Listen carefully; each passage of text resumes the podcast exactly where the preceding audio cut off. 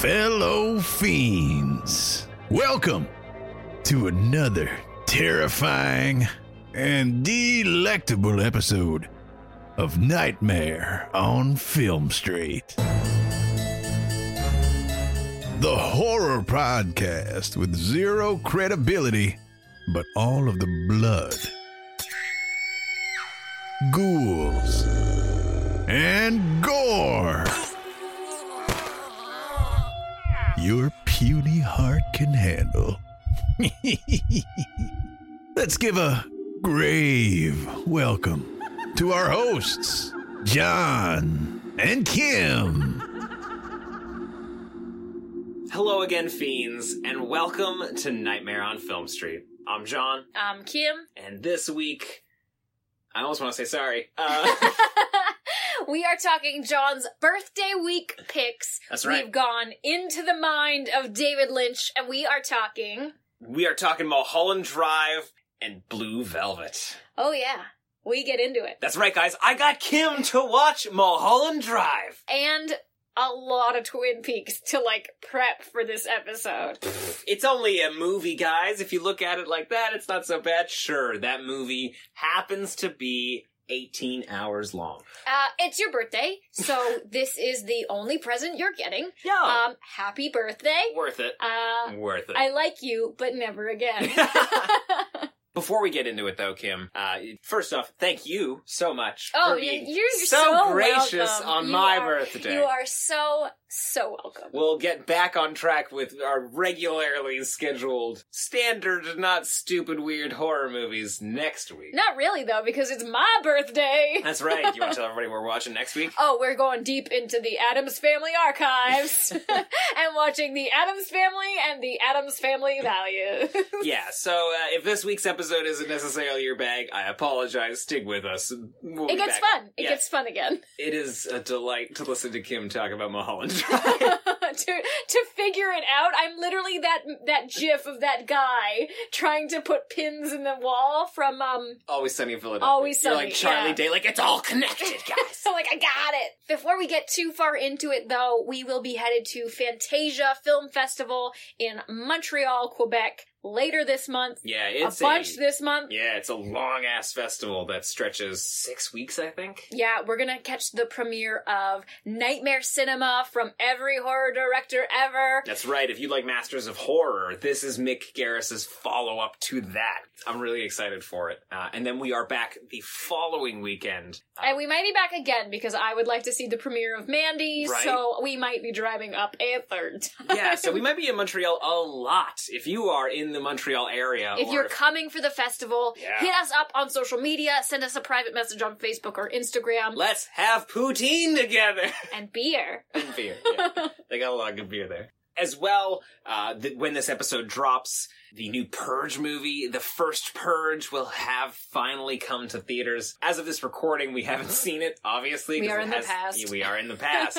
uh, but by the time you're hearing this, we will have listened to it, guaranteed. And we have a, we'll, will have this weekend a Patreon exclusive drive home from the drive-in with our immediate thoughts having left the theater. Yeah, and the trailer for the Purge series came up this week, and there's a whole bunch of Purge happenings. That series Yeah. premieres in September, and I think it's going to pick up right after the movie. I'm not sure. I haven't seen the movie, so I can't really say that. Yeah. Um, so it's going to be really interesting to see how the movie ends and if it's really open ended or what. I've always really enjoyed the Purge franchise. I don't necessarily think of them as- as horror as much as, um, say their marketing leads you to believe. They're very more uh, thrillery adventure movies almost. it's a political thriller at this point. Yeah, but I'm always in it for the masks, and I'm in it for the throwaway scenes where you see what all the other twisted fucks are up to in the alleyways. Yeah, it's a country of psychopaths at that point. I'm It's so very great. ready. I'm very ready. The first purge isn't going to be as spectacle-y because it's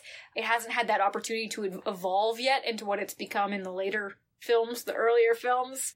You know what I mean? yeah, but it's, it's going to be a lot of fun to watch people hesitantly kill their neighbors. people being hesitant but participating in the first purge. Yeah. And Blumhouse is getting really deep into political and social issues, and using the purge as that platform, I think will be a really interesting tie in, especially with like the political climate. The series is definitely going to tap into that. So, Yeah, I don't remember if they've. I, I'm sure they have put a timestamp on it when the movie takes place, but I'm also not 100% positive that that's true. They could just as easily. This movie could come out and say 2021, and you'd be like, yeah, maybe.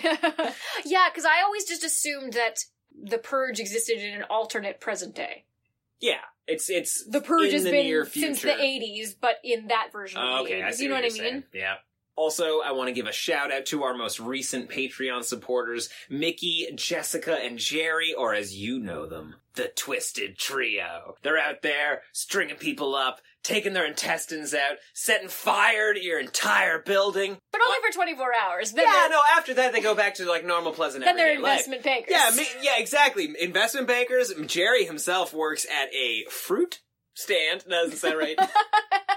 I loved how you said fruit. like F R O O T. I meant to say like Froyo or whatever that frozen yogurt place is, Oh. Menchie's. Uh, and you know, like that would infuriate me for sure. As we mentioned, Mickey Can you imagine Jessica- murdering somebody over fro- like frozen yogurt, like just jamming them under the frogurt? I gotta tell you right now, I would assume every retail employee in the Purge universe has a nice little black book tucked just under the register.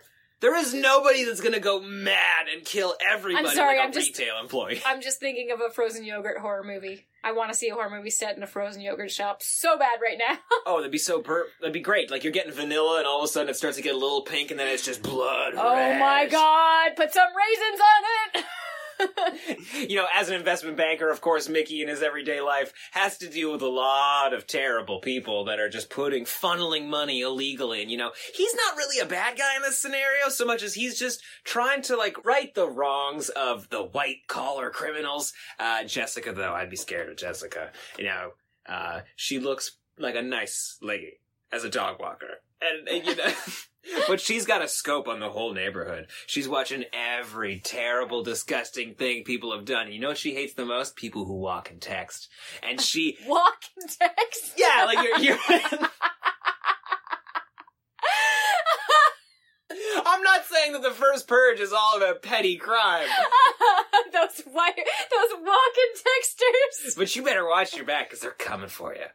Thank you, Mickey, Jessica, and Jerry for supporting our program, for putting up with my nonsense, and just remember to keep me on the list of, like, I know you got a list of two. Can we please be on your people not to purge? Yeah, list? like, it's just like, just John and Kim. I don't care who else is on there. I, I don't remember if it was like in a in a TV show or if I saw somebody say it once, but it was just to, a really intimidating thing to say. Like, I keep two lists in a little black book, and you just put your name on the top of one of them. I want to be on that other list. I want to be on the list of people that if you see, you let me just walk. What if it's people to maim now and people to maim later? I'll take the later for now, and I'll the fig- later for now. Yeah, and I'll figure it out. Purge two. Purge one, Purge two. Thank you guys again for supporting the show. If you would like to support Nightmare on Film Street for as little as a dollar an episode and get tons of cool perks like uh, John calling you a froyo operator, you can head to It doesn't sound like a compliment, but yeah. you can head to patreon.com slash nightmare on film street. Yeah, and right now we are running our fan appreciation summer. Every new pledge that we get, including Mickey, Jesse, Jerry, and everybody else that donates to Nightmare on Film Street, will get a super cool enamel pin from the Cinema Cemetery collection, regardless of your pledge level. Yeah, so all new patrons and existing patrons who up their pledge while quantities last, we're going to send you out a pin courtesy of John and I, but we're getting low on stock. So if you're to do it, you got to do it soon because we are uh we're updating the merch store. We're to have some cool new things in store and you guys are going to score. Regardless, there is hours of bonus content available to you there at Patreon. Um, but rather than keep rambling on about that, let's let's talk about some movies that make no sense. I think they make sense to David Lynch. Yeah, and David Lynch and David Lynch alone That is true. There's never been a definitive answer what any of this means. Uh, so let's dive in. Let's talk about Mulholland Drive. I can't believe it. I'm just so excited to be here. I'm in this dream place. This one comes highly recommended. Dream place. What are you doing? Get out of the car. Yes. The girl is still missing. What's wrong? I just don't know who I am. I wonder where you were going. Mulholland Drive. Come on, it'll be just like in the movies. We'll pretend to be someone else.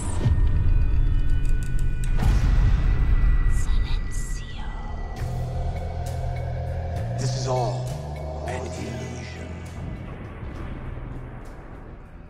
Currently sitting at an 8 out of 10 on IMDb, 83% on Rotten Tomatoes, 4 out of 4 from Roger Ebert, and a 4.2 on Letterboxd. A four out of four from Roger Ebert. Yeah, I think uh, I think 4.2 though might be the highest Letterboxd rating we've been doing, we've done for any movie on this podcast. Okay. Also, um, David Lynch won Best Director at Cannes Film Festival when this movie premiered, and he was nominated for Best Director at the 2002 Academy Awards. He was nominated for Best Director for this? Yeah. Are you surprised? Courtyard scene. oh, okay. So I want to go into this with an open mind Sure. and a. uh I just want to say that, like, if, if you're not a David Lynch person, if you skip these movies and you didn't watch them, I would say give them a chance. Try to watch the movie because going into the movie with any of the themes and ideas I think that we're going to talk about, whether or not they're right, Yeah. will take away from the experience. I think the whole part of the David Lynch experience is your what the fuck face for 90 minutes. You know what I mean? Like the whole first three quarters of the movie, you're supposed to be like, but what is happening? Like, yeah. is everyone asleep right now? I think that's 100% intentional. I don't think there's a single movie David Lynch has done, other than maybe like Dune, where you're not supposed to figure it out yourself. Like, this is why he never talks about his movies, or about Twin Peaks, or about anything that he does. Because it's all about what you take away from it. Yeah, and I I think the whole point of the movie is the experience of you thinking you're being taken for a ride a bit and seeing Okay. something that's maybe just a bunch of imagery that doesn't mean anything at all. And then it kind of does. So, I mean, I do really want to talk about that, but I just wanted to say that if you were skipping it and then, or you wanted to listen to us and then see the movie, I would see the movie first so that you have that same, like, what the fuck experience Oh, yeah. that I had. yeah, yeah, yeah. And form your own opinion. Um, and then just look at ours as a different one. Like, don't don't assume that we know anything about. It. No, this I'm going to movie. say we're probably not right at all. Um, I think you're going to be pretty proud. I may have cracked the film. I okay, figured it out. good. I am a David Lynch accredited scientist. I'm looking forward to it. Yeah, I'm really Lay it on me. no, not yet, not yet. We're gonna go through this. We're gonna go through. Oh, you want to go through the story. plot? Okay. Oh, we're gonna try because even though this movie is really disjointed, one thing that David Lynch is really good at is nightmare imagery, and that's the only way you can describe it. It's very, very scary, like you're in a dream and you can't wake up. Yeah, Every single that's every scare he's ever done is a nightmare you can't wake up from. but but it's not even like scenes from The Shining where you are very clearly in a nightmare. It's just that feeling of being in a dream where something's not right, and you feel that. Like it's it's dread without absolute terror. Yeah. You- it's just unease. And I don't know if there's ever been a director that's captured the atmosphere of being scared before. Mm-hmm. Like the the thickness of air when you're scared. Is- oh yeah, does like that make any sense? so slowly. yeah, like it's it, like just- if fear was a big bowl of soup and the characters are right in the middle of it. yeah. If you're not uh, a David Lynch person, or I'm not a David Lynch person. No, no, no, yeah, At and- least I didn't think I was. and to be honest, I wish should probably start by saying I don't think these movies are horror movies. They are very scary in some senses, which is what we're talking about. But I, I think David Lynch. Um, there are moments in everything that he's done that is the scariest thing I've ever seen. Like Twin Peaks is not horror, but Jesus Christ, are there moments in that show that are just burned into my mind because they're horrifying? And I think Mulholland Drive probably contains one of the scariest things that he's ever, ever done. uh, are you talking about the diner scene? I am talking about the diner scene. All right, let's talk about the diner scene. It's kind of embarrassing. Go ahead. I had a dream about this place. Oh boy. See what I mean? Okay. So you had a dream about this place. Tell me.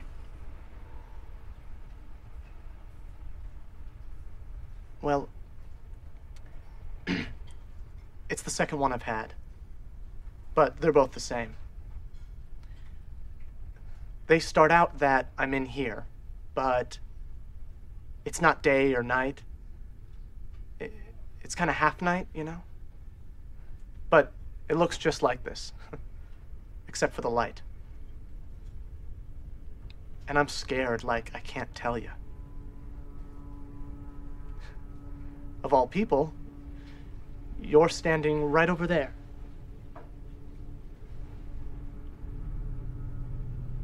By that counter. You're in both dreams. And you're scared. I get even more frightened when I see how afraid you are, and then I realize what it is. There's a man in back of this place. He's the one who's doing it. I can see him through the wall. I can see his face.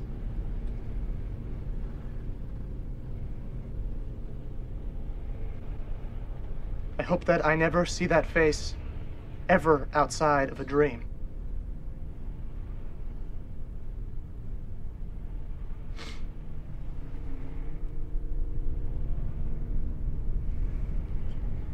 That's it.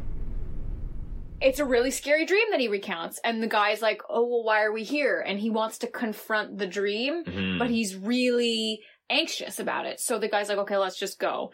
And he goes to pay the check and he's standing at the counter and you just get this wave of deja vu from the other guy that oh fuck that's the dream.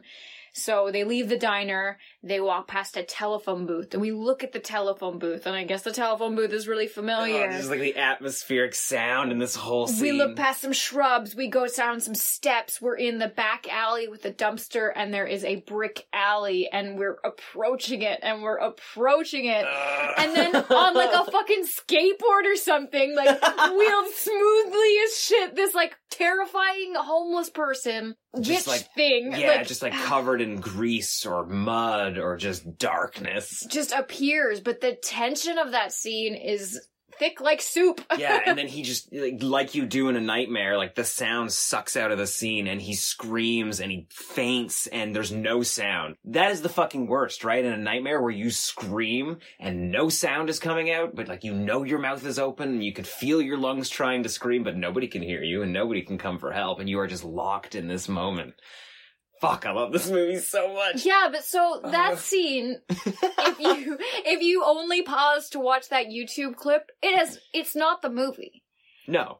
The you, movie you, you can watch that scene on YouTube right now if you want, but I, I, I think it, it plays better to watch in the movie.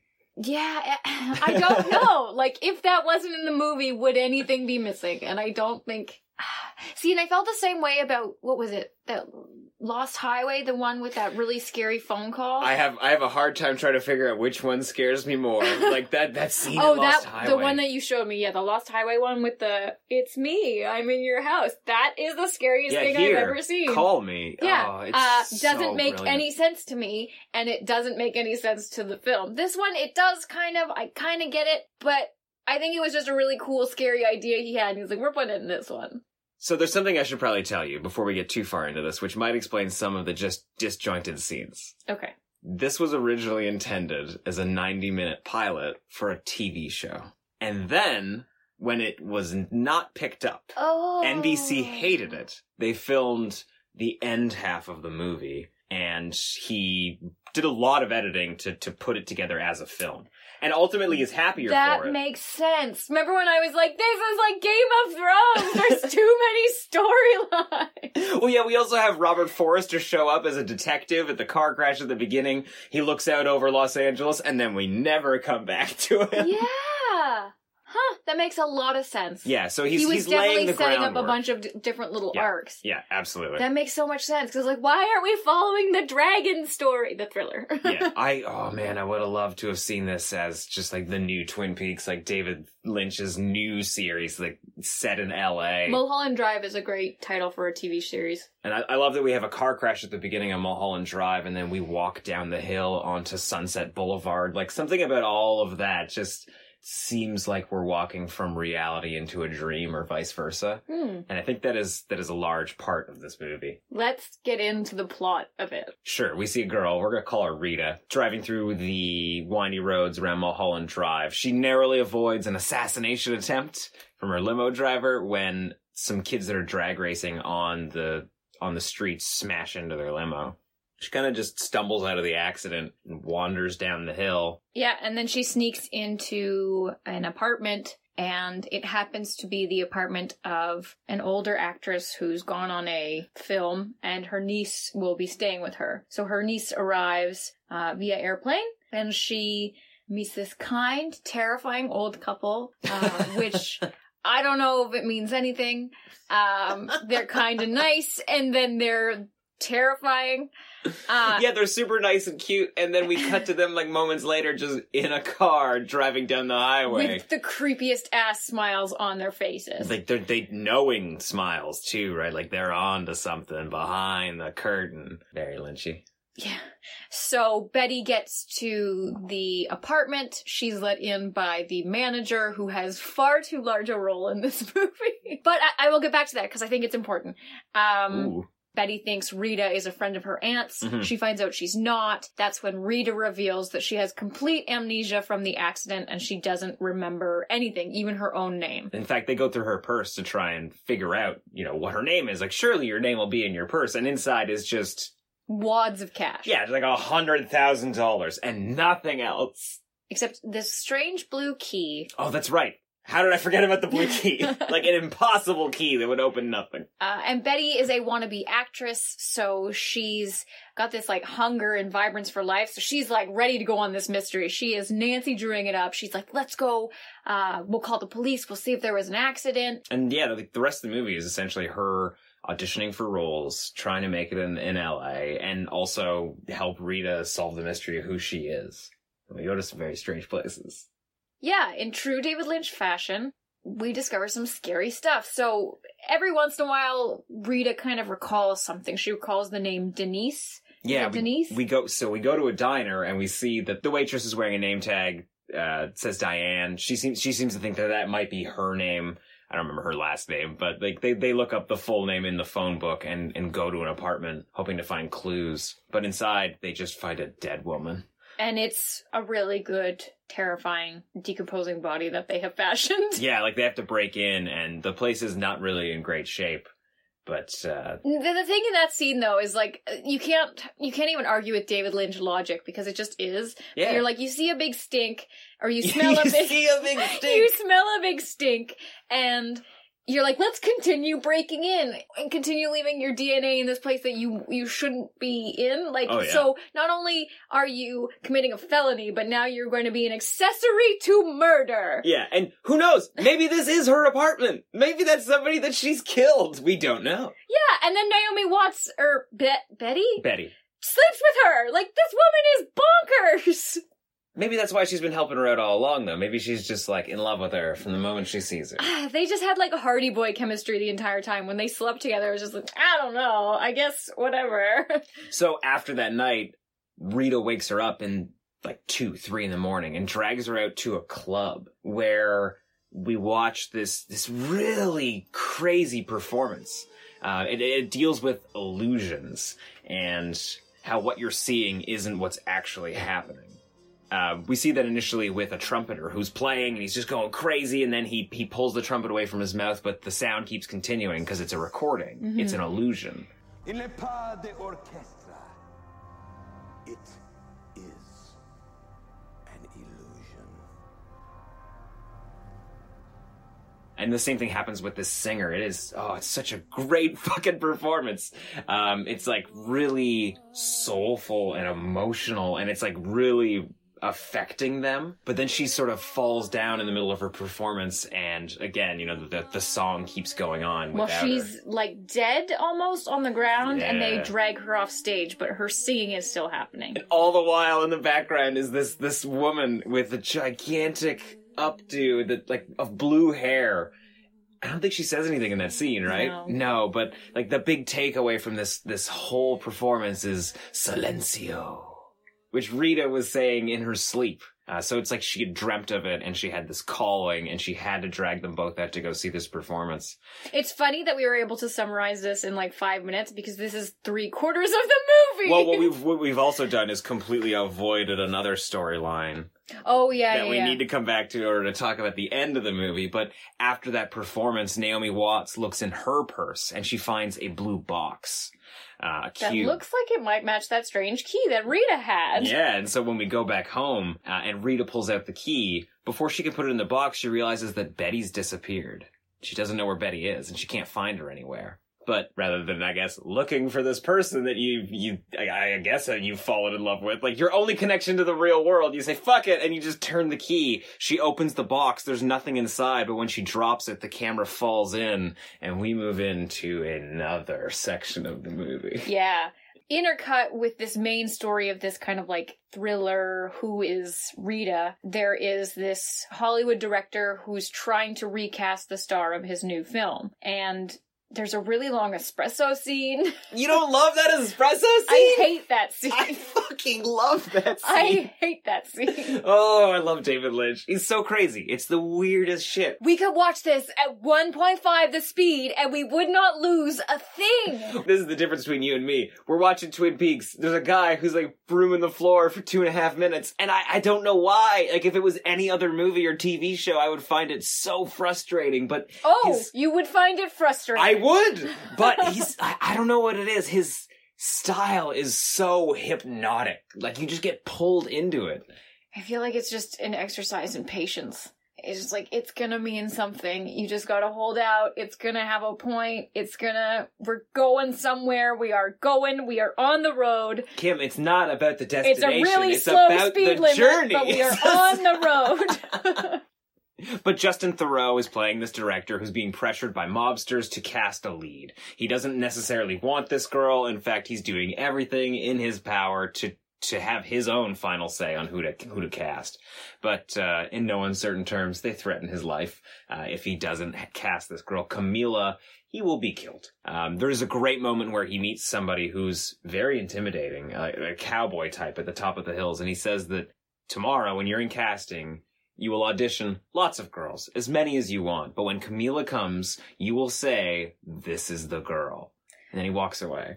I, I- it's so weird.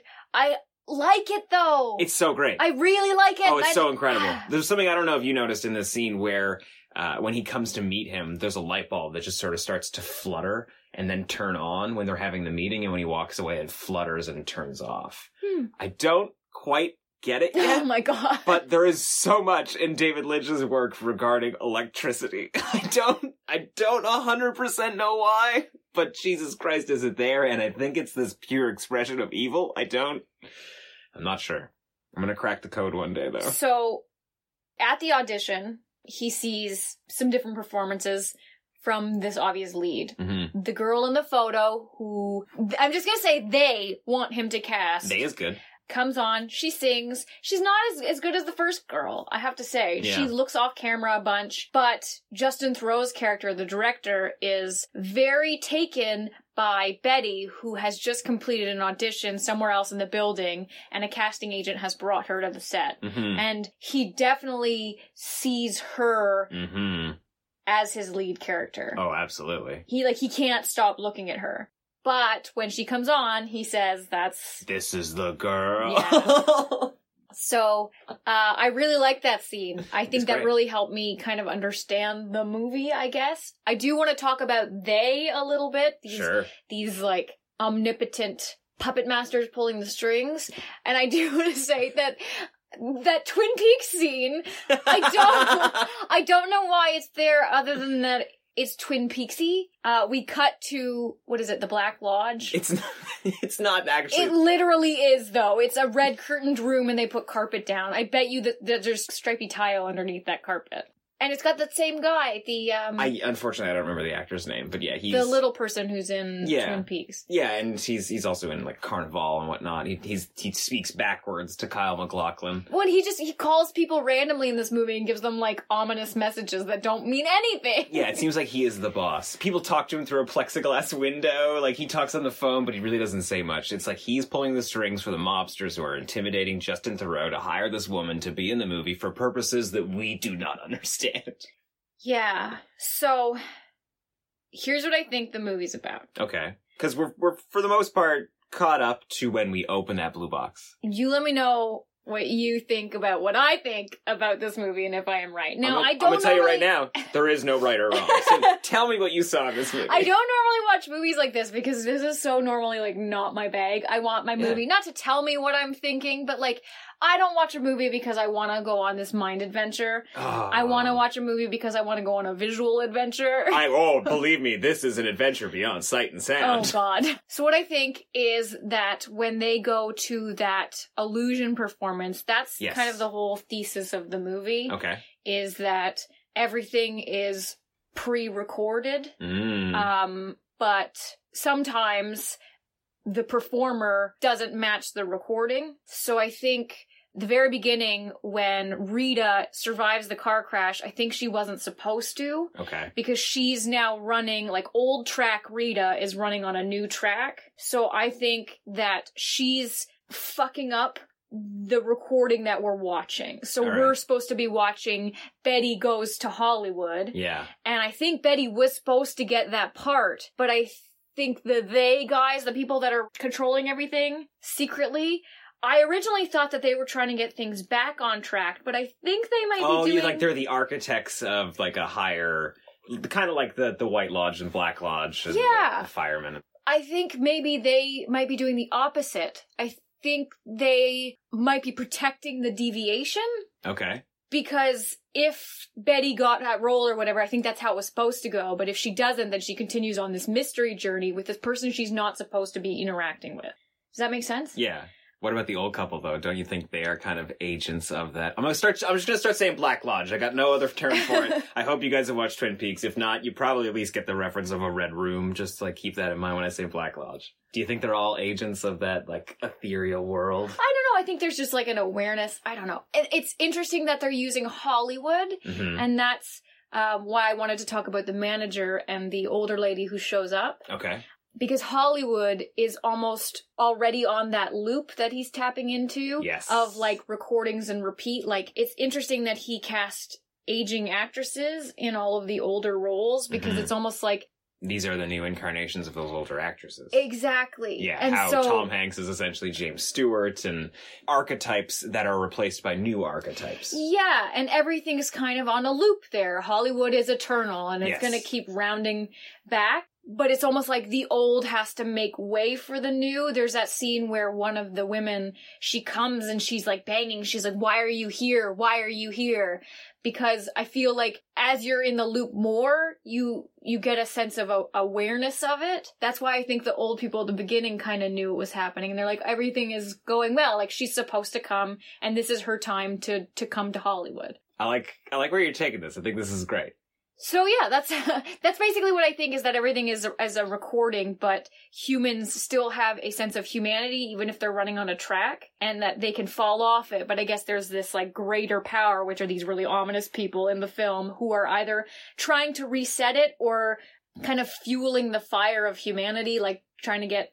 I don't know, because originally I thought they were trying to get Justin Theroux to, to to cast this woman to get things back on track, but Mhm.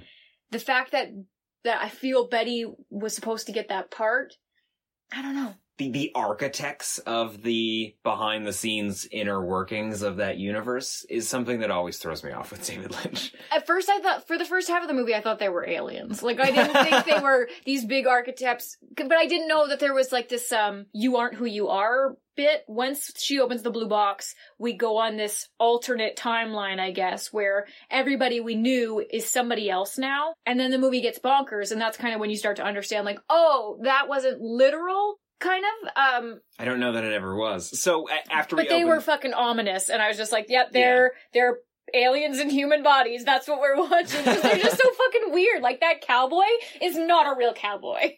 Oh no, I think honestly he might be deaf. But after that blue box is opened, yes, we, we cut back to that apartment that Betty and Rita had broken into.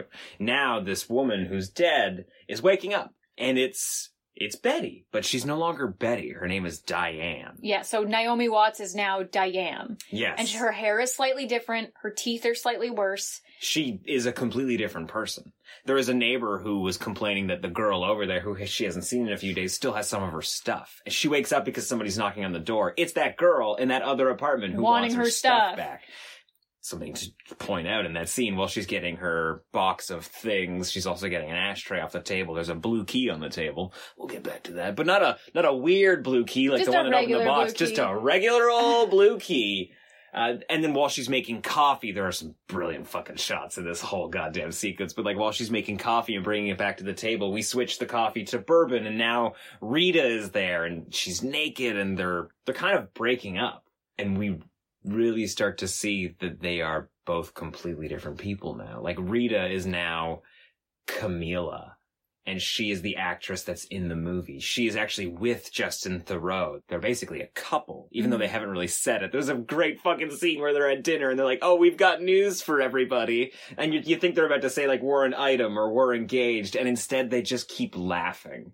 And they never actually say what their news is. Well, the whole point is to like get under Oh yeah. um Naomi's Naomi Watts' skin. There's a fucking another like mind fuck of a moment in that sequence is that the other girl Camila who originally in the first half of the movie this is that actress who this is this girl that was auditioning for Justin Theroux comes over and kisses Rita in front of Betty slash Diane and then they stare at her and it's just cutting her deeply oh that, that that actress really throws a wrench in anything that I think about this fucking movie Yeah, so basically Camila in this has broken up with Diane, who's Naomi Watts, and she's kind of at the top of her life. She's at the top of her career. She's dating the director. She's having a great time, a grand old time. Mhm. Uh, Naomi Watts' Diane can't stand it, hires the hitman from the beginning of the movie to kill her. See, oh, there's, this is this is where it also gets a little strange too. Oh, it also gets a little strange. Well, yeah. Well, before that, at the dinner sequence, uh, Rita slash Camila calls her and, and gets her a car. They're gonna bring her up to this party. We're in a limo. We're going up Mulholland Drive. At some point, we stop. The window comes down,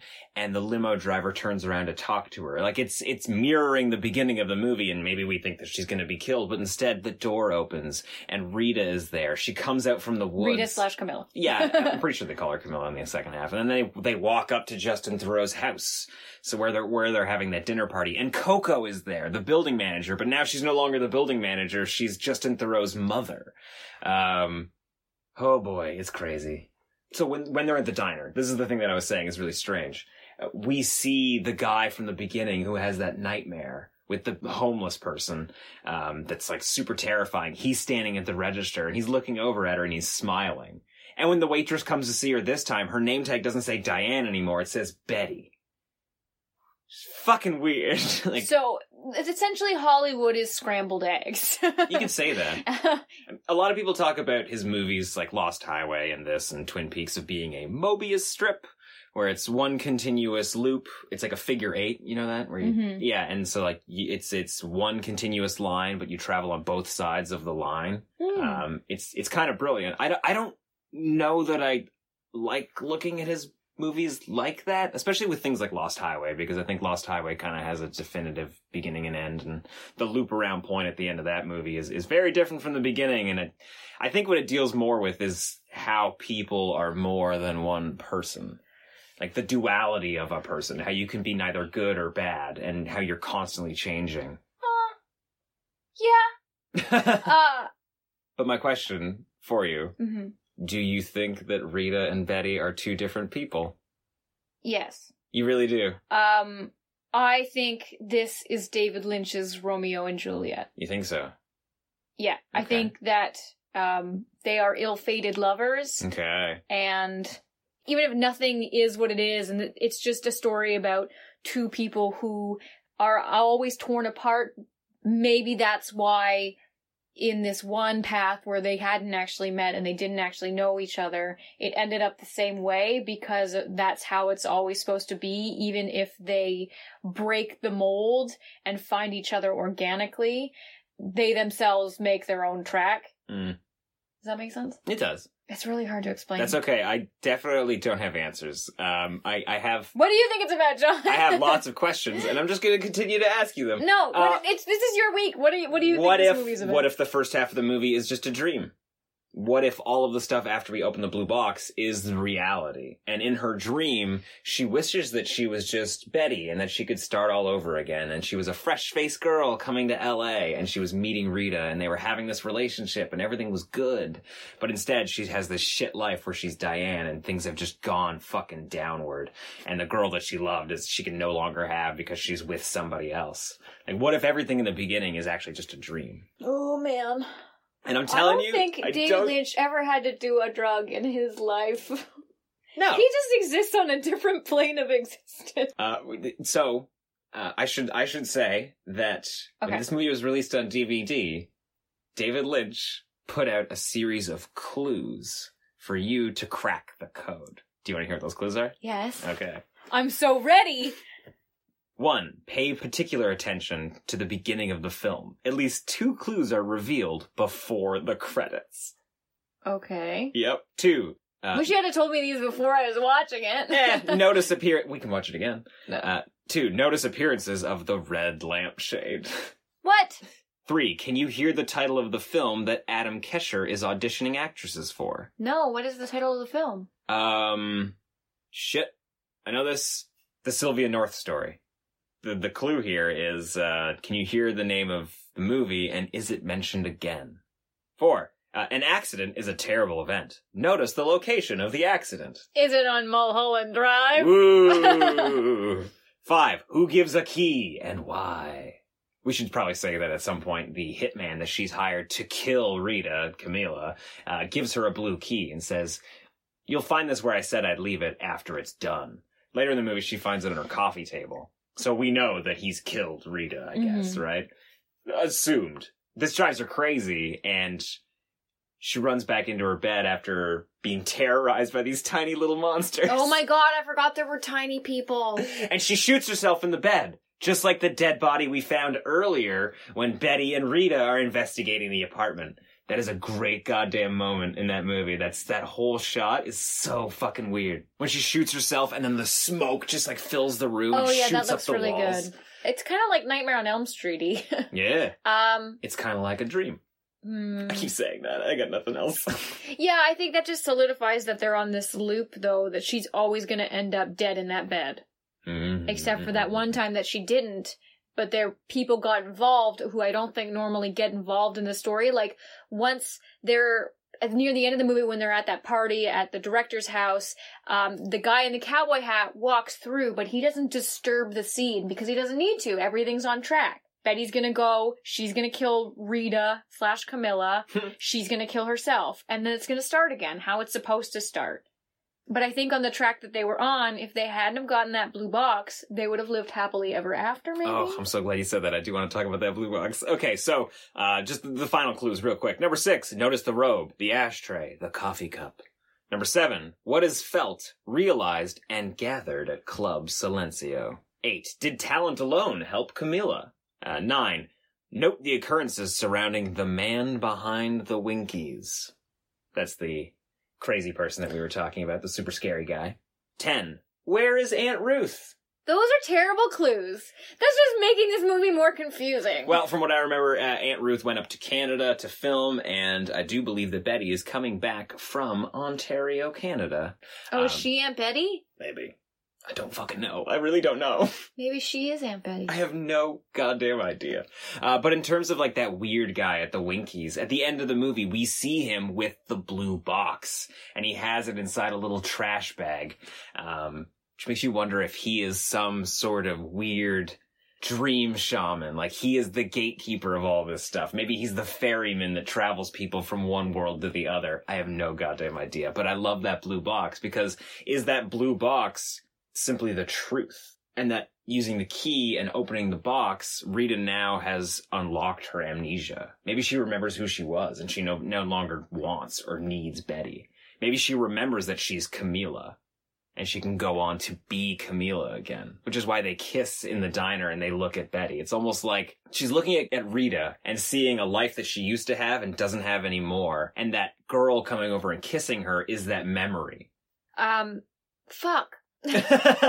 These are all plausible. That's the fucking problem. It all it, it all adds up. That and, no, that and none of me. it is right. I liked my radio theory. I liked my Romeo and Juliet theory, and now all these dream things that you're saying, and all these like this is the only reality, and none of it's reality. Well, but, you're totally possibly right. Well, and so are you though. That's the, best that fucking part. frustrates me. It needs to have. Uh, it needs to be something. No, so, it like, needs to have a discussion. Let's figure what- out which one it is and move on. Let's write him a letter. We need answers.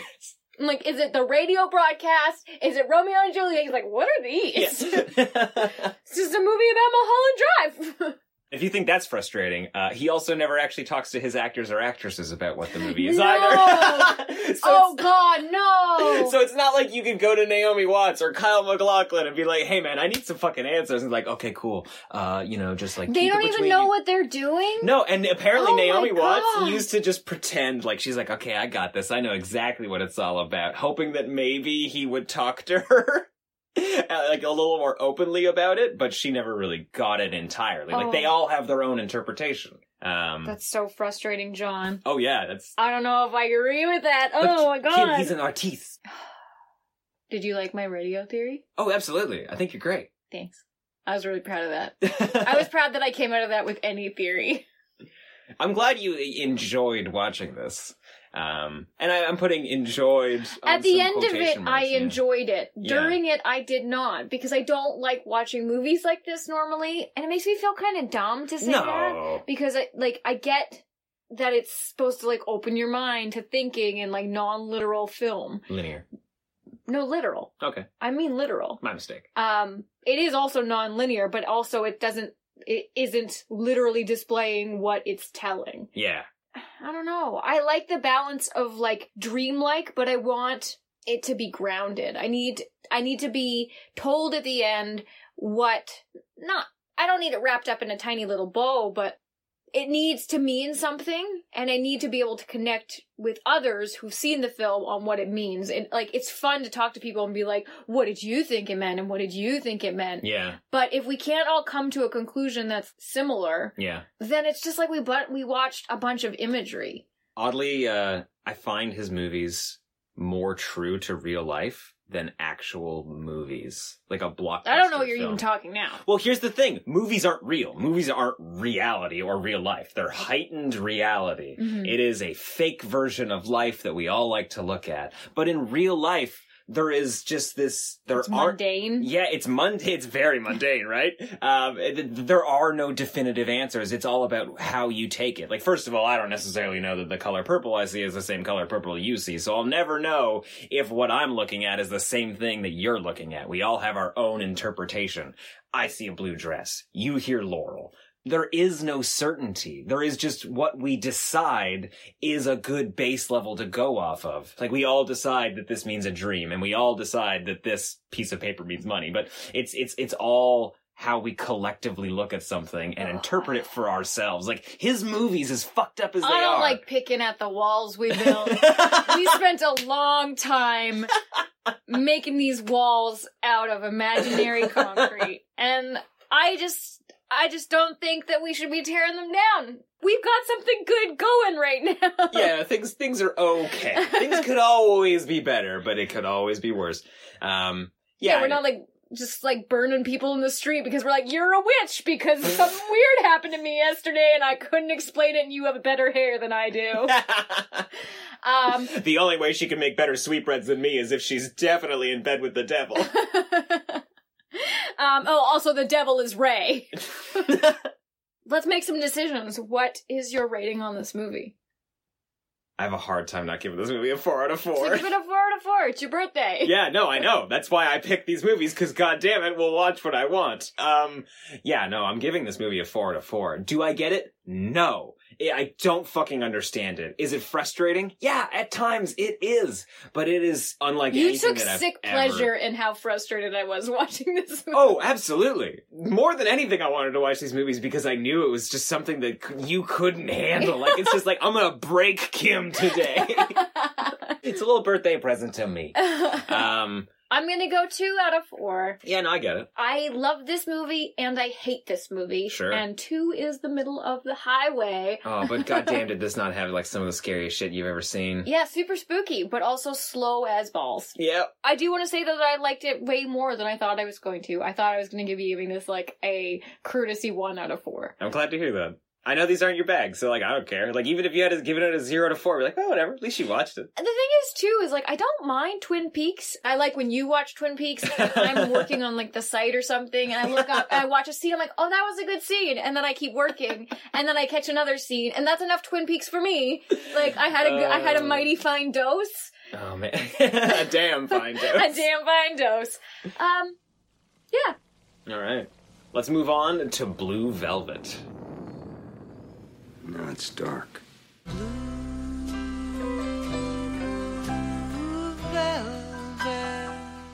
Are you the one that found the ear? One name that keeps coming up is this woman's singer.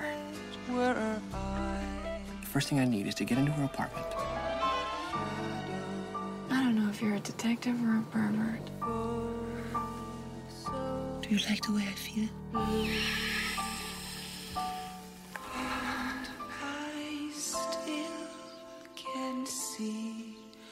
Blue velvet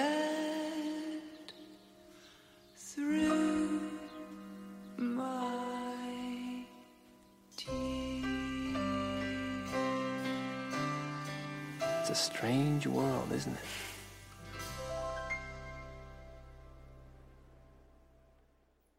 Currently sitting at a 7.8 out of 10 on IMDb, 94% on Rotten Tomatoes, 1 out of 4 from Roger Ebert, and 4.1 on Letterboxd. This has a higher Rotten Tomatoes rating than Mulholland Drive, and Uh, a lower Ebert rating. the ratings are so weird. It's got to be because it's retrospective. Rotten Tomatoes Yeah. existed after this movie existed, so those who are rating it are seeking it out. Definitely. I think the Roger Ebert rating is the only one that you could look at as a timestamp. Mm-hmm. And I didn't read his full review, but the opening was like, oh, you know, a lot of people are praising this for its raw emotional energy and the, um, these actors are willing to go to such crazy places. But he says that, uh, the director, uh, because I guess at the time David Lynch wasn't really known, right? Says the director sort of stands in between the audience and the film, making slapsticky jokes and poking fun at the violence. Where? I don't necessarily know where. Is that because the character is so zany it's almost silly? I think that's what he's getting at. Yeah. Um. Probably Dennis Hopper. It's like, oh, in any other movie, this would be like a bad outtake. I can see how you would see that, but I guess with the volume of the like David Lynch back catalog now, Yeah, it fits perfectly in. Like, when you watch this after seeing the rest of his films, you go, oh, he's an auteur. Like, this was all a grand scheme. He's always been making this type of movie. Just at the time, Roger Ebert wasn't ready for it, I guess. yeah, that's so that was a lot of words you just put in my mouth, but My mistake. this I will say is a lot more literal than Mulholland Drive. It Uh-huh. doesn't have any weird this is not what it is curveballs, but it does have some really cool kind of off the wall characters. hmm but they exist in like a semi noir mystery story, which I really appreciated because I was able to follow this as we got Saturday drunk watching it. yeah, this is this is kind of a proto Twin Peaks, and I chose this movie be- mainly because I haven't really seen it. I don't necessarily know that it would pair perfectly well with Mulholland Drive. I'm surprised you didn't pick Lost Highway. Well, Mulholland Drive, Lost Highway. I didn't want you to watch Lost Highway again. Thank you. Although the weird phone scene in Oh, yeah. Lost Highway would pair really well with the weird back alley diner scene Oh, yeah. in Mulholland Drive. Hundred percent. And honestly, I think just the characters and the stories and the duality of those people. Well, too late. Yep. Nope. it's too late. Honestly, that would be a better pairing. I think most people would do that. But fuck it. I don't give a shit. It's my birthday. I'm glad we got to see this movie. I've never seen it. I really enjoyed it. And yeah, I can, watching it. I go, oh, it's understandable that Twin Peaks was was soon after this. It's that idyllic nuclear family type small town Mhm. that has something dark and mysterious and evil just lurking underneath the surface. Perfectly highlighted in that opening sequence. That's my favorite part of the whole film was just that little vignette at the beginning where it's this like perfect Pleasantville, uh, perfectly manicured lawns, the fire department's driving by and the firemen are just waving in slow motion. There's perfect flowers growing out of the garden and they're right against a white fence and the sky is blue and there's a guy watering his lawn and then oh no, he has a heart attack, a stroke, he has something. Does he trip and hit his head? No, he has a heart attack or a stroke. I gave My you two mistake. options. I'm going for stroke. I'm going for heart attack based on how the rest of the movie goes. Uh, and then we pan into like deep under the grass in this really strange macro shot, and it's just like teeming with bugs and Yeah, insects. and they're just like eating each other and everything. And you're like, "Oh right, this is a David Lynch film." uh, Kyle MacLachlan is returning home from school. His name is Jeffrey. He's going to see his dad, who's clearly injured, and you know somebody needs to take care of the hardware department now. And you know, Hardware shop. oh, okay, fine, the hardware store. I'm sorry. Owning a hardware store is the most small town thing that you can do in a idyllic Pleasantville small town. Or the barbershop. Or the barbershop. Which would you own? Barbershop. Yeah, I probably have the cafe. Taffy shop. Taffy? You can't throw a curveball like Taffy? I want a taffy shop. Let's go back to taffy. okay, so Kyle MacLachlan's coming back from the hospital and he finds an ear. Which, of course, is news across the town. Uh, in fact, when he meets Laura Dern, her first words to him are, Hey, are you the boy that found the ear? yeah, so he takes the ear to the chief of police I think he just goes to the department. or to um a police officer Mm-hmm. who happens to be Laura Dern's dad. Yes? Yes. Laura Dern is Sandy? Yes, her name's Sandy. Good work. Thank you. And she basically kicks off this whole mystery by giving him the lowdown on what she knows or what's speculated about the origin of the ear. Yeah, so being the the sheriff's daughter, she's kind of got her ear against the door in a lot of Oh, different ear. cases. I didn't even think about that. Yeah, she's got her own ear. I should have emphasized that better. Against the door in a lot of cases. She says that she gets a lot of details jumbled up, but one name always sticks out, and uh, that's that's this Dorothy woman who lives in the sketchy building on the wrong side of town. She's not hundred percent sure what she has to do with it, but this is where she would start if you wanted to be your own detective slash pervert. so Jeffrey puts on his private eye hat and he drags Sandy out for a date, although it's not really a date because Sandy's got a boyfriend. So it's just a hangout, but we're going to a bar and I'm gonna buy you a Heineken and we're gonna listen to the mysterious Dorothy sing croon, actually. Right? Uh, Blue Velvet, which is the song that she sings. What do you think of her rendition? Because we also open with, oh, what's his name? Bobby Darin, I think, singing Blue Velvet? I did not enjoy her rendition. I did. Oh, it was um Breathy. it was not very sing-songy. Can I ask you a question right now? Uh-huh. Based on everything else that happens in this movie, do you think she's being forced to sing? I don't know. Yeah. It's hard to say I have she- no idea. I don't think she's being forced to do anything. I think there was a period where she was like, "No," but maybe yes. Yeah. yeah. Everything to her is a no, but maybe yes. That's very true. She's an interesting woman. She is, I, you know, it's hard to say whether I find her or Frank more interesting. And if she sings for a career, she's not very good at it. It's a small town. They do not have a lot of crooners, especially female crooners. She's not a very good singer.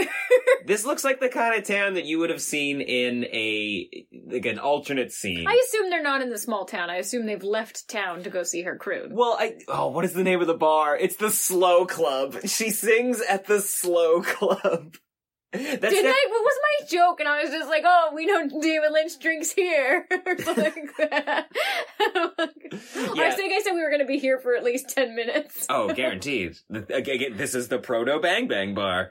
Uh, I can't help but relate everything in this movie to Twin Peaks. I mean, it's a, it's it's a, murder mystery essentially. We've got an ear. Surely to God, there's a body involved. Uh, there's a mystery at the center of a town that, on its surface, looks perfect, but when you dig deep, oh God, you're not gonna like what you see. Maybe they're going to find a man with scissors for hands.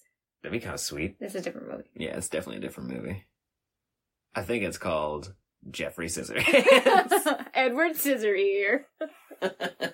oh, we're not that funny. Um, Jeffrey gets really wrapped up in this like right away. He is consumed. I think he's just bored though, because he's come home from college. He's got to run this hardware shop. His dad is, eh, maybe dying. Mom's alone. I don't even like- think we have more than like eight seconds with his mom. He's like, God damn it, Laura Dern's got a boyfriend. What am I gonna do? She's the only girl in town. Because it takes him all of 30 seconds to be like, you know what? I have a spare bug sprayer outfit and I'm gonna pretend to be the bug man. What do you call those people? Exterminator? The exterminator. And I'm gonna break into her apartment. I'm gonna jimmy a, well, not break in. I'm gonna get invited in. I'm gonna jimmy the window when you distract her so that way I can break in later. Uh, thankfully, he, well, he doesn't have enough time to jimmy that window, but he does find a set of keys just dangling. So it worked out. Yeah, it works out. She never realizes the keys are missing? I don't take her as the type of woman to like do an inventory before she's going to get raped and pillaged by this creep that she's going to meet. You got a good point. She's got bigger things going on. She's got shit going on. Yeah, uh, my husband is, is kidnapped. My, my son is kidnapped. Uh, my husband might be missing an ear, and currently at 10 p.m. tonight, I'm scheduled to be raped. that is, that is a hard calendar to deal with. You just skipped ahead. okay, so Jeffrey finds the keys. He comes. Well, actually, that's when they go on their date, right? Then they're at the the boring bar, and Isabella Rossellini sings Blue Velvet, and they're confirmed that she's there all night to croon. Yeah. And then they leave and they go to break into her apartment. They should have left a lot earlier. They should have left He a lot stayed for two sets. Yeah, they were there forever. Yeah, they were they, they were there forever, supplying I think two minors with Heinekens. Yeah, and all that's the hell that did was wreck the escape plan because he's peeing too loud to hear her alarming him. Oh my god, I didn't even think that he had to pee because he drank so much beer. He said Heineken Oh, while he right. was peeing. like uh, Heineken. so yeah, so she's trying to alert Jeffrey up in the apartment that uh, Isabella Rossellini is coming in, yeah, she's gonna honk the horn four times. and he can't hear it because he's peeing so loud. Fucking brilliant. And I just say that immediately took that scene and made it a hundred percent tenser. She wasn't even gonna do that though. He's like, "You need to go," and she's like, "I'm gonna stay and wait just till they come." Like he had no plan. So uh, the fact that the plan didn't work out puts him back to where he was with no plan. Yeah, he's hiding in the closet while she's at home doing her thing. I guess he's just hoping that she'll go to sleep at some point and he can just sneak out. Yeah. Uh, but instead, she gets a very troubling phone call. She has ba- like a, a small emotional breakdown. A little breakdown. Yeah. A little fit. I, I I would think a a well earned breakdown. and then she hears him in the closet. She stabs him in the goddamn face. By the way. she way, doesn't. She gives him a little threatening slicey poke. Okay, so if somebody slicey pokes you, regardless of where, by the way, in the face, that's fucked up. Uh, That's and- where you and slicey poke somebody. That- When when and you're you a bleed threat- a little? Yeah, that's what you do though. When you threaten somebody, so you're like, How much gonna- you thought this out? well, just a little.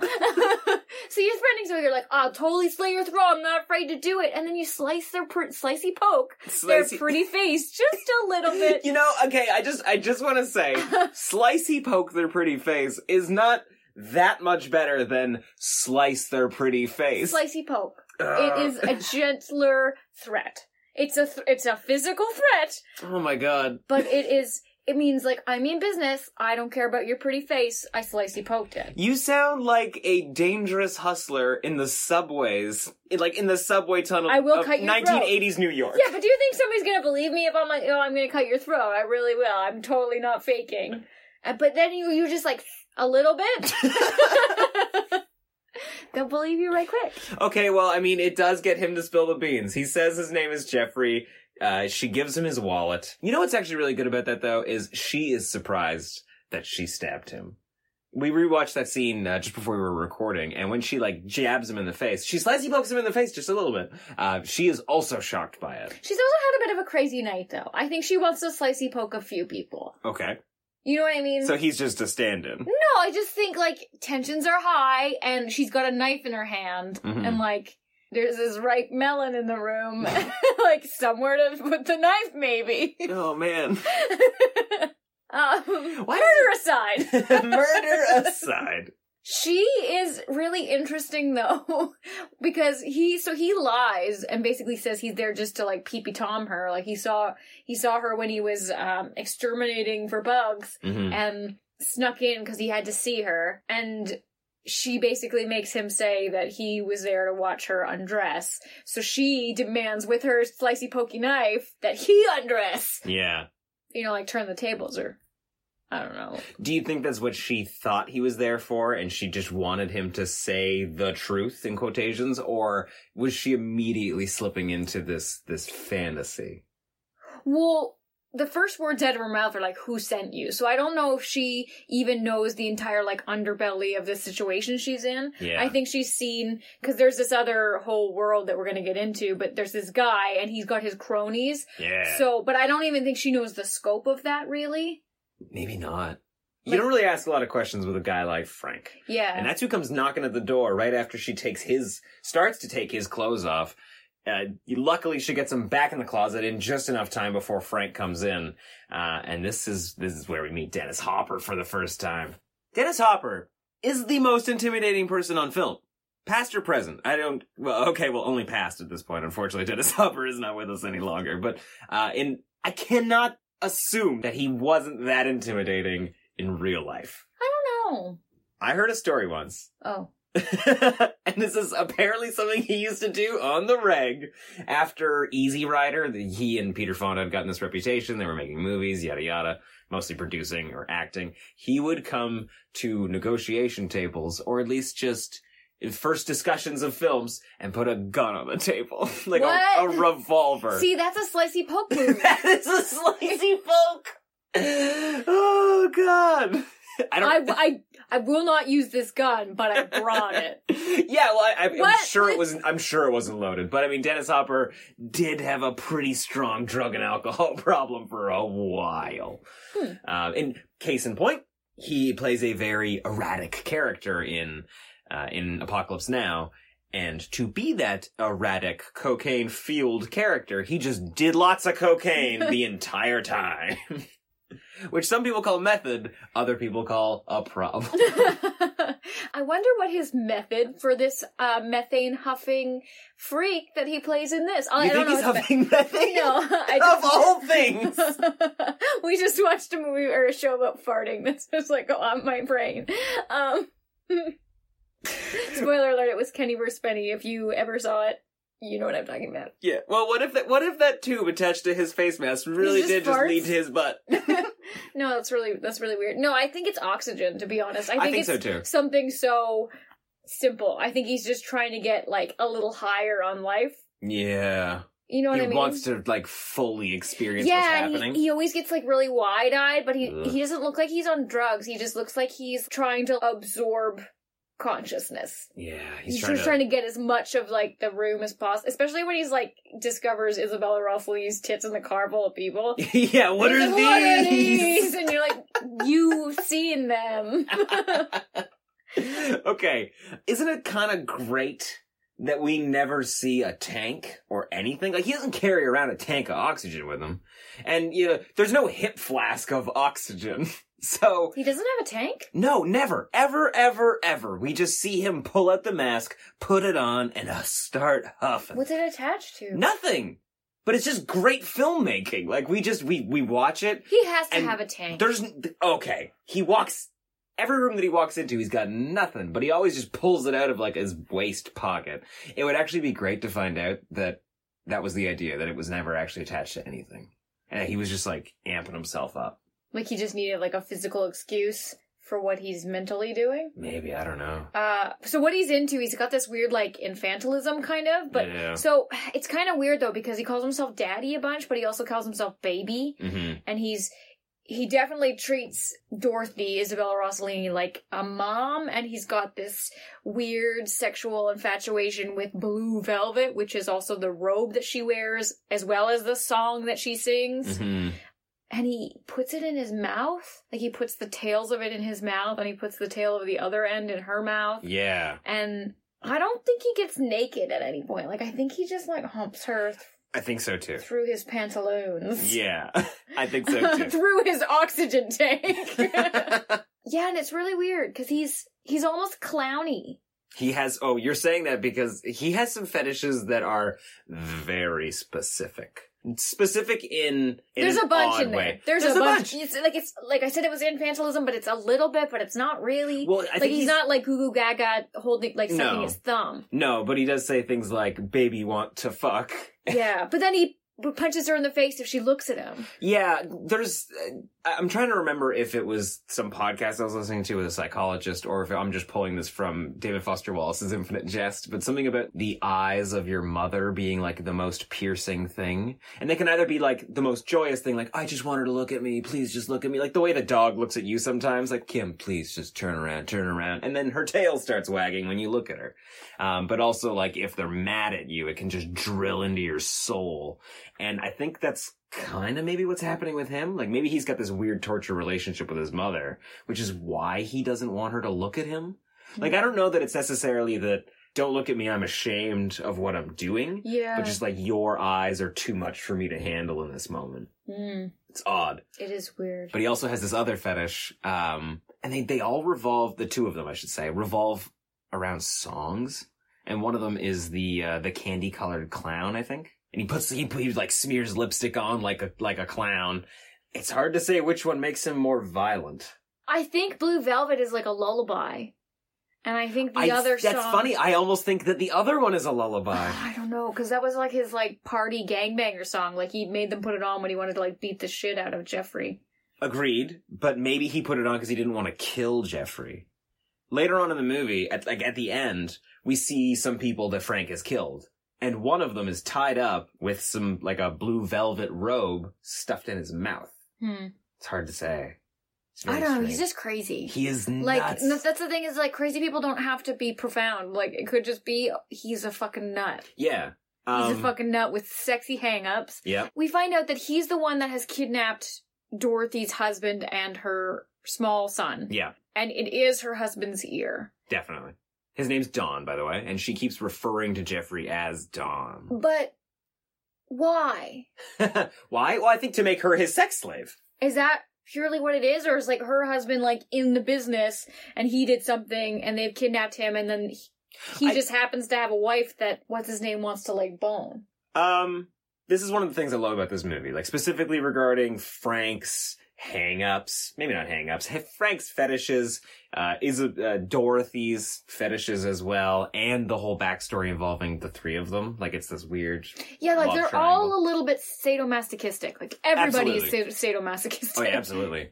Um, but not, none of it's explained. Like there's enough of it that you get an idea of what's happening and you get glimpses of it, but nothing is, is wrapped up in a neat little bow and you explain exactly what does what. And I, I think that's, that's probably true for these characters. Like they don't maybe know everything about what drives them, but they know what they want to do because of those, uh, impulses. So what you're saying is you don't know why Don and Don have been kidnapped.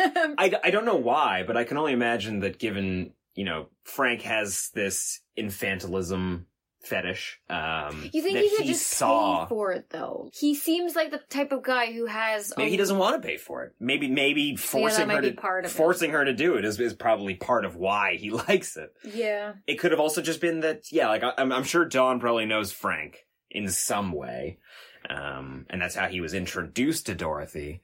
And he saw her and Don Jr. and wanted to be Don Jr. So he'd like remove the two of them from the picture, and now it's like he gets to be both of them. Maybe Mm, I have no idea. weird. Very weird. But yeah, so that first night, uh, I hope you guys have seen this movie. Frank Frank gets his kicks and then he leaves and Jeffrey is let out of the closet and Dorothy's in like a state. Like she's been beat up and ogled but in a weird way.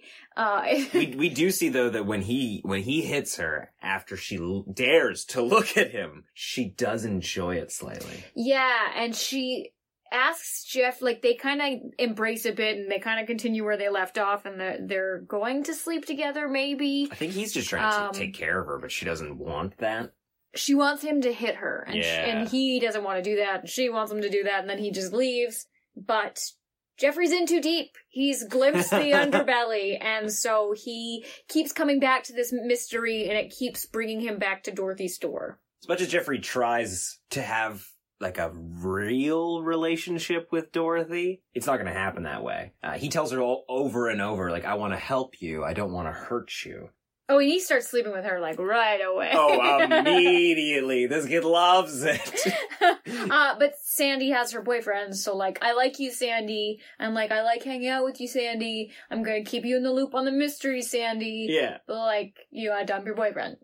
well, I mean, hey, hey, they're they're not. I guess they're dating. I can't say they're not dating. They're definitely dating. But I mean, you know, she's got her boyfriend and he's got his girlfriend. No big deal. Whatever. Yeah, but you know she's like it's totally not on the up and up when she's like, "Don't call me now," or like, "Don't call tomorrow," or, like- or he comes to pick her up at school and her boyfriend's like playing football and she's like, "Drive, drive." you know, that definitely ends all of it. She is no longer dating Mike after that moment because how dare she get into a car with another boy? well, you don't do sneaky stuff. Like if I if suppose that's true. that was just some guy who she was helping with this mystery who found an ear in town and like his dad had a stroke and he's the neighbor boy or whatever. You wave to your boyfriend as you get in the car. You're not like, "Go, go, go." like she made it weird. That's on you, Dorothy. Sandy. Sa- Sandy. That's on you, Sandy. Oh, Sandy. uh Can you imagine that in in the world of Grease there is a similar story? Like there is there is a group of of ga- there's a gang, a violent gang that has kidnapped and raped somebody. and Crater Face has the switchblade. right? Craterface is the Frank in Grease. Yeah, but he takes Rizzo to prom. Or not to prom, he takes her to the dance. Isn't it prom? No, it's just that that uh oh, it's like the American the Bandstand. jamboree or whatever. The j- don't say jamboree, please. Yeah. He's a bully and he goes to the jamboree. I mean, he leaves with, uh, what's her name? That salsa queen. Oh shit! What's her name? Something Gregorio? Gregorio? I have no idea. You think that that that, that couple was a weird couple? Like their thing is to like break up and like a mutual Like, just get rid of, like, the, um, like, the, the tweeteen sweethearts, or like, we're gonna go fuck shit out. yeah, like the real pleasure they get is from destroying a perfect I couple. just think it's interesting that Danny Zuko has this like other universe with these like fast women that we don't even yeah, address. never. Like we don't He know why her. he knows her. Oh, boy, does he know her. And he like shame knows her. He was just like, oh dear, oh my. that was different summer, different beach. That's the nude beach. okay, but what are we even? I don't know. Um, at some point in the movie, it's it's where like he keeps he keeps going back to to Laura Dern, and like his nights, his days are essentially spent with Sandy, uh, and his his nights are spent with Dorothy. And the, like those are the two relationships that he's going for. He's got the perfect cheerleader co-ed type, and like the the seductive like Unhinged femme fatale. yeah, exactly. um, a smoldering temptress, I believe No, is the usual smoldering. term. She's more like on fire temptress. Temptress on fire. Well, that's that's what's tempting about it. There's there's danger to it. That's why he keeps coming back, right? He's getting this adrenaline rush out of being there because he knows he shouldn't. He's doing something wrong, even by his own code. Like he even gets to a point where he starts hitting her. But Frank finds out. Uh, and Frank wants nothing to do with the neighbor boy. So they go for a ride. That joyride is Terrifying. There's so many people in that car. That's that's what's terrifying. There's only about two it, right? doors. There's yeah, it's a two door. How do you get out of it? There's ten people inside. Eight of them are sitting on top of Jeffrey. If he wanted to, like, if they wanted to do anything, he wouldn't be able to move. I bet they're sitting on his hands. There's that many of them. Yeah, because there's like there's Frank, and then there's Dorothy, Mhm. and there's Jeffrey, and then there's the whole gang of cronies, and then they have a go-go dancer. Is she also in the car? She is in the car. I think they pick her up at Ben's though. They go for a ride. They they go to Ben's place. You know, in the car is also Brad Dourif, uh, Jack Nance. Uh, they go to meet Dean Stockwell, who's playing Ben. He is kind of like the candy colored clown. He's very he's got a very pale face. And he sings a song.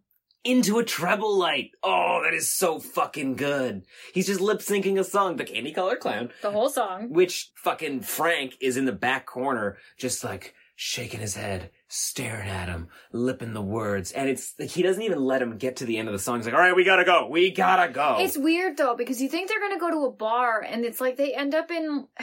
It almost looks like a family doctor waiting room. There's a bunch of people just sitting around a room with a bunch of doors. It's weird.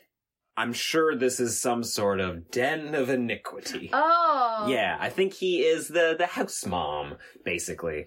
Uh, he punches Jeffrey in the gut, so we know he's not a nice guy. He's one of Frank's friends. It's friends. just a weird place. It's a very weird place, but it's also where Dorothy's husband and son are being kept.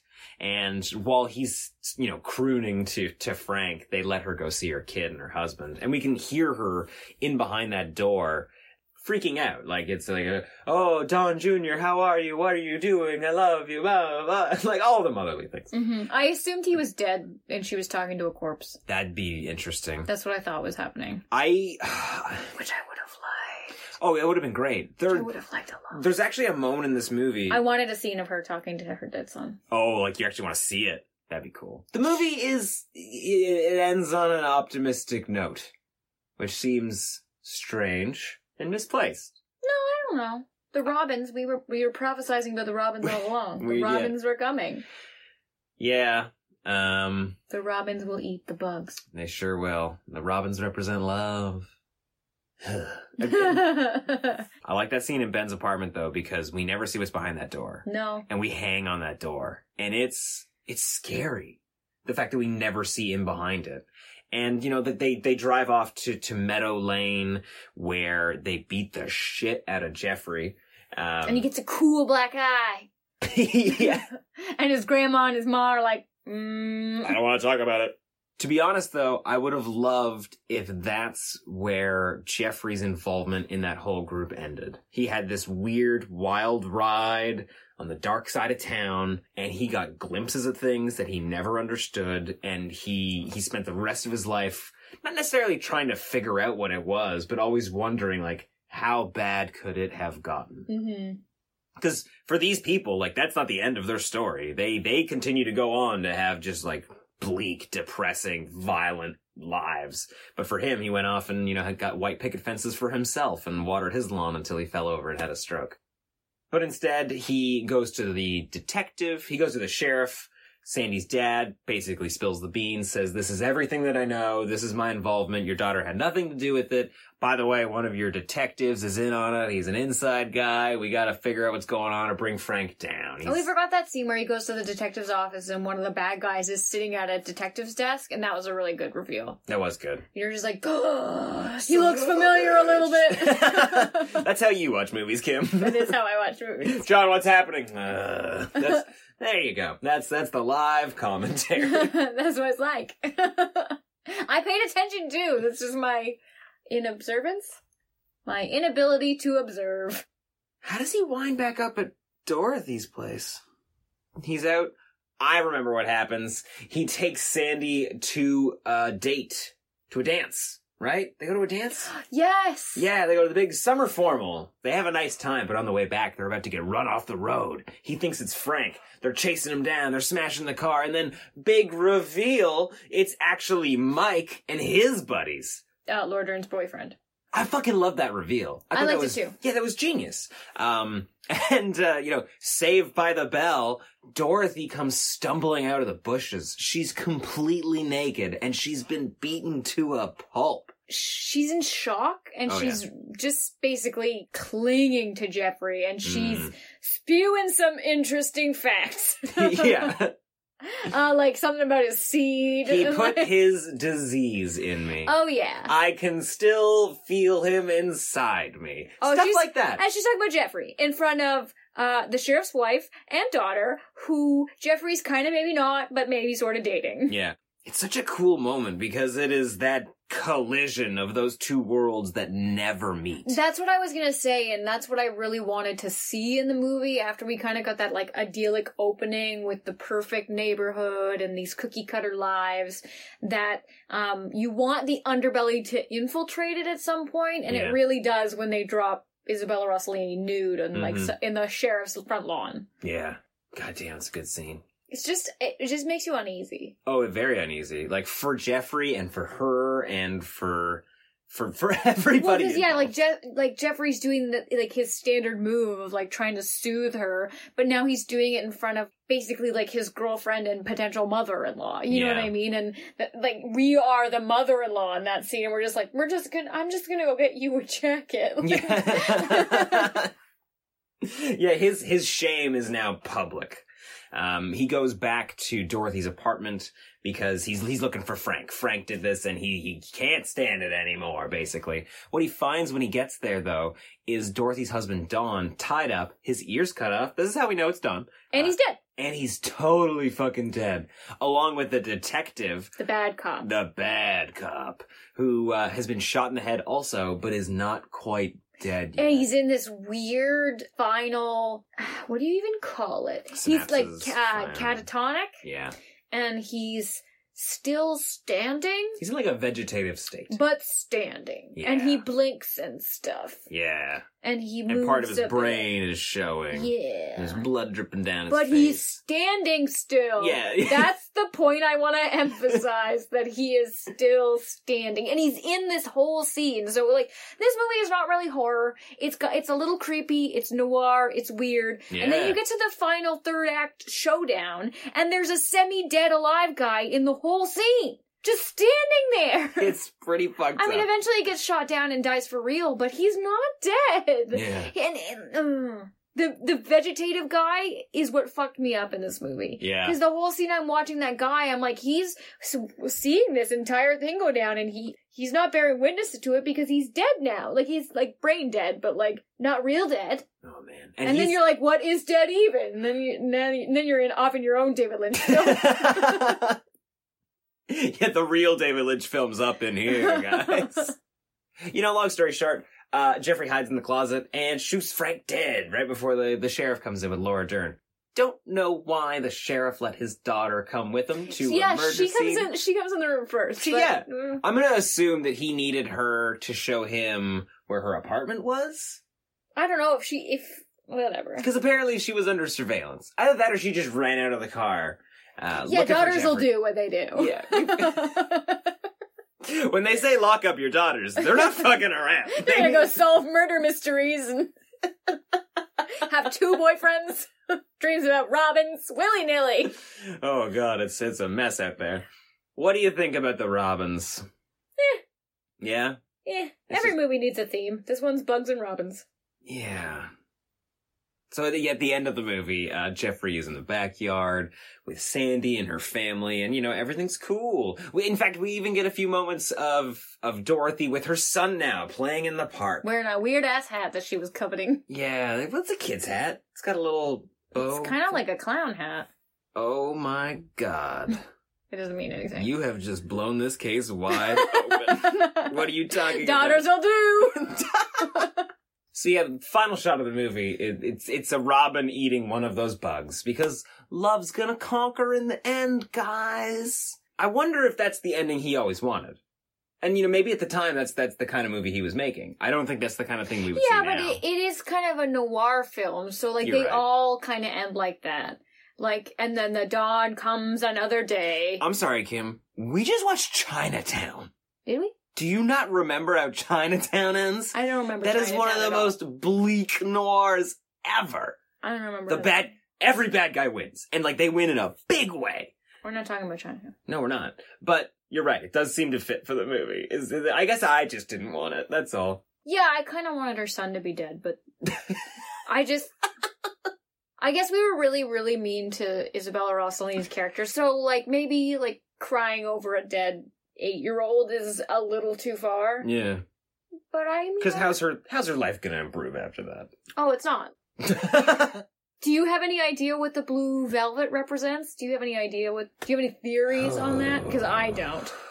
I liked your umbilical cord theory, but then it grossed me out too much, and I had to stop thinking about it.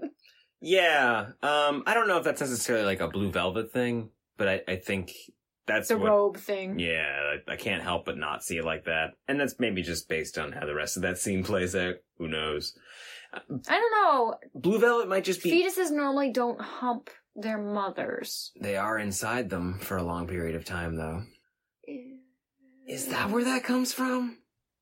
Interesting. I'm gonna shut this down. All right, guys. So uh, three out of four from me. That's a two out of four from me. Yep, that's that's the all the thoughts we have on this movie and those characters. Okay. Leaving it at that. Uh, if you saw these films or any of David Lynch's other weird feature length things, uh, tweeted us at NOFS Podcast and let us know what you thought, particularly Blue Velvet and Mulholland Drive. Mulholland Drive. I forgot the other title. Of course, if you're open to talking about other David Lynch properties, You can tweet at John just me, exclusively. Yep, just me though. Just John.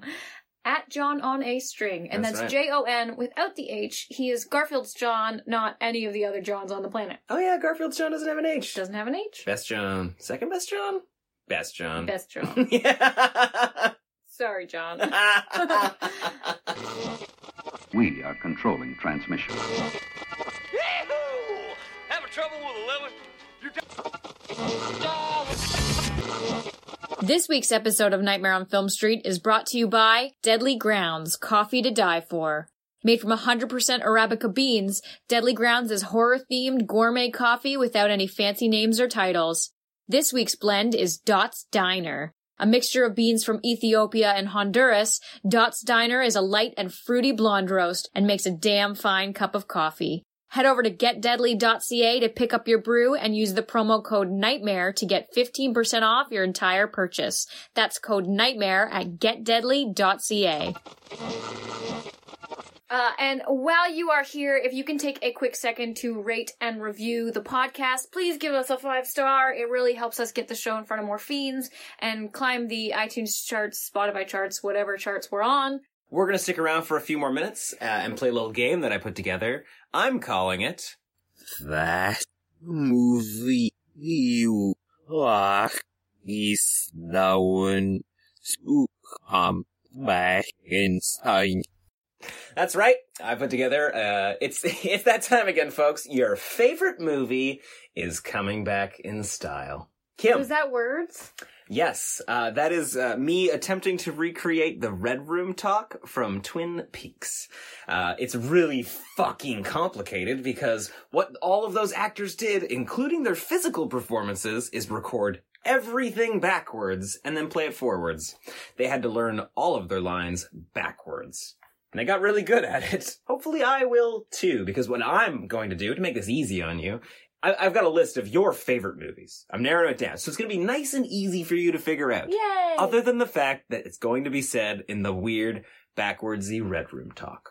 Oh god. Yep. So you're going to have to try and guess what your favorite movies are based on this nonsensical premise. Thanks, David Lynch. If you want to hear that and all of the other bonus content that we have for each episode, head over to patreon.com slash nightmare on film street. but that's it from us this week. Happy birthday, John. Oh, thank you very much, Kim. Uh, I'm Kim. I'm John. Stay, creepy. It appears you made it out alive. Just long enough to tell the tale of the nightmare on Film Street. Help us grow the horde. Leave a review on iTunes or wherever you subscribe. Continue this week's conversation on Twitter by following at NOFS Podcast. And as always, more terror can be found lurking on our website, www.nightmareonfilmstreetpodcast.com. Until next week, stay creepy, fiends.